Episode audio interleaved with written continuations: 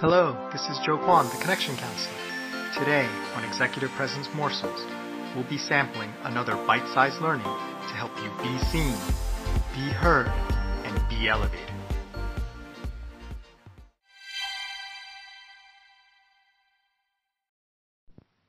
Hello, this is Joe Kwon, the Connection Counselor, and welcome to Season 18 of Executive Presence Morsels. So, the theme for this week is Eureka Week. So, we're going to talk about some realizations I've had um, while coaching uh, various clients on different leadership issues.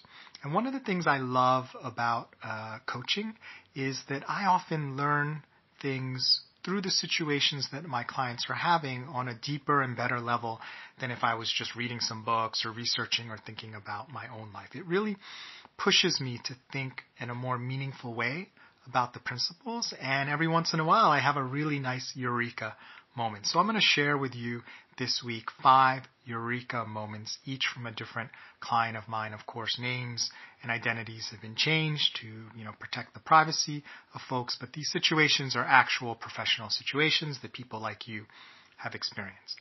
Now, the first one I want to share, and I'm going to call um, this particular person Patricia.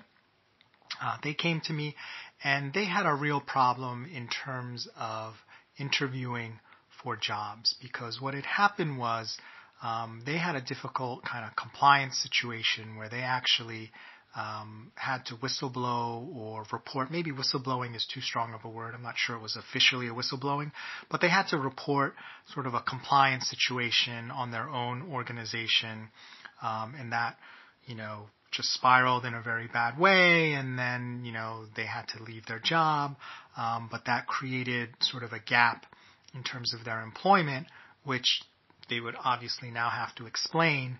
And it was sort of that difficulty of how do you broach this situation without having it count against you? Because as you can imagine, you know, it might make future employers a little bit um, scared um, to hear this sort of situation and, you know, wonder what it's going to mean for them uh, going forward. So it doesn't have to be that way, um, but you can imagine for yourself, if you're hiring or for other organizations, that this could certainly be an impediment um, for that person getting hired.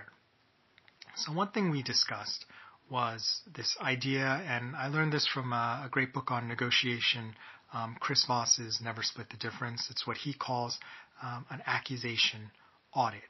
Um, and basically, um, what that means is bringing up the thing, right, the elephant in the room, um, yourself first, as opposed to hoping that no one sees the giant elephant seeing in the room.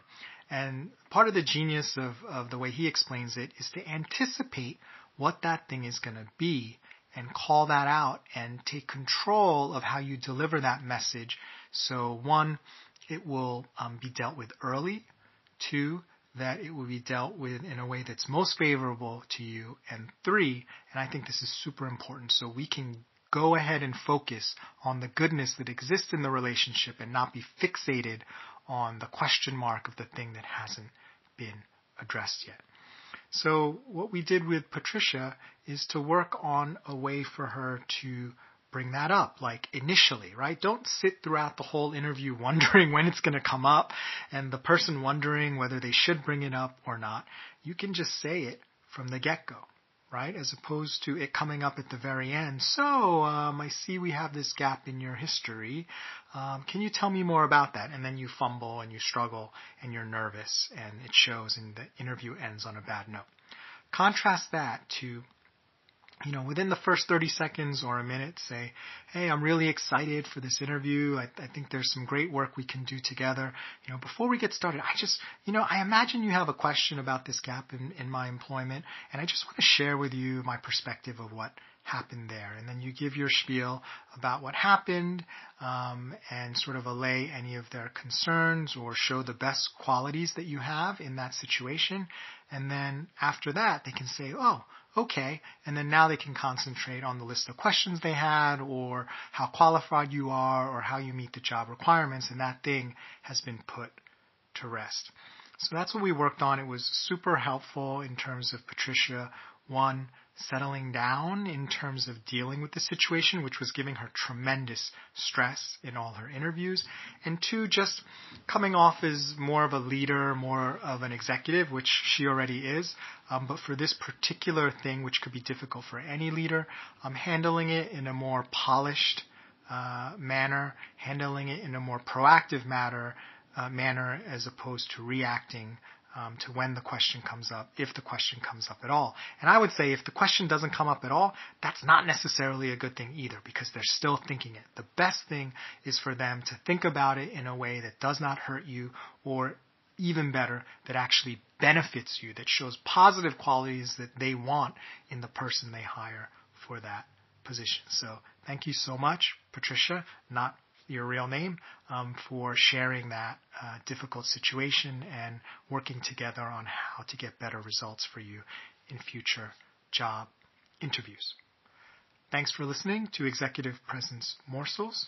Uh, my name is Joe Kwon, the Connection Counselor. Remember, it's not what you say, do, or wear, it's how you make people feel that generates executive presence. Nothing else matters.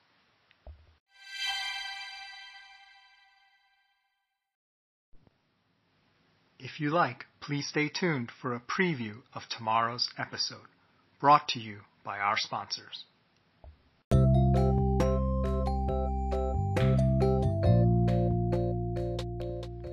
Have you ever shared a great idea only to be ignored or have someone else take the credit?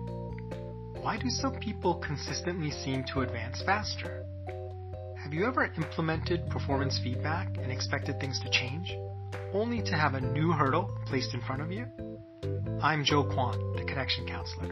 After years of coaching clients and while writing my book, Unlock Your Executive Presence, I discovered executive presence is the key to unlocking your career. But what is it? How do you get it? And can it be taught? In my online course, Executive Presence and the Diversity Dilemma, we explore how executive presence works. You may be surprised to learn as was I, that it has nothing to do with what you say, do, or wear. Most courses fail because they only teach you how to copy executive presence.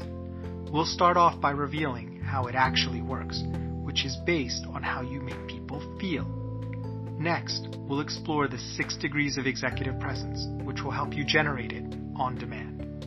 Finally, we'll cover how to make your authenticity an asset power of introverts and generating executive presence in virtual meetings. If you are a high potential professional with the skills to advance, but who is struggling to get the right attention, then this course is for you. The first module is free, so join us today on udemy.com so you can be seen, be heard, and be elevated.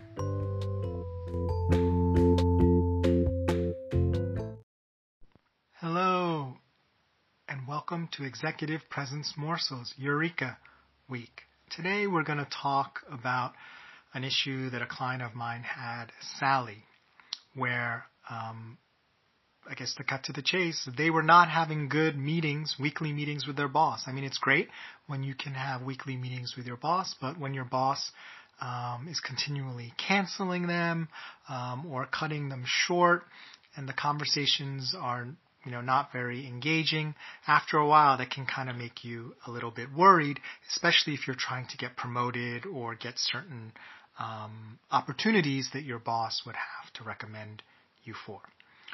So uh, my client, we'll call them Sally, uh, not their real name, came to me with this situation.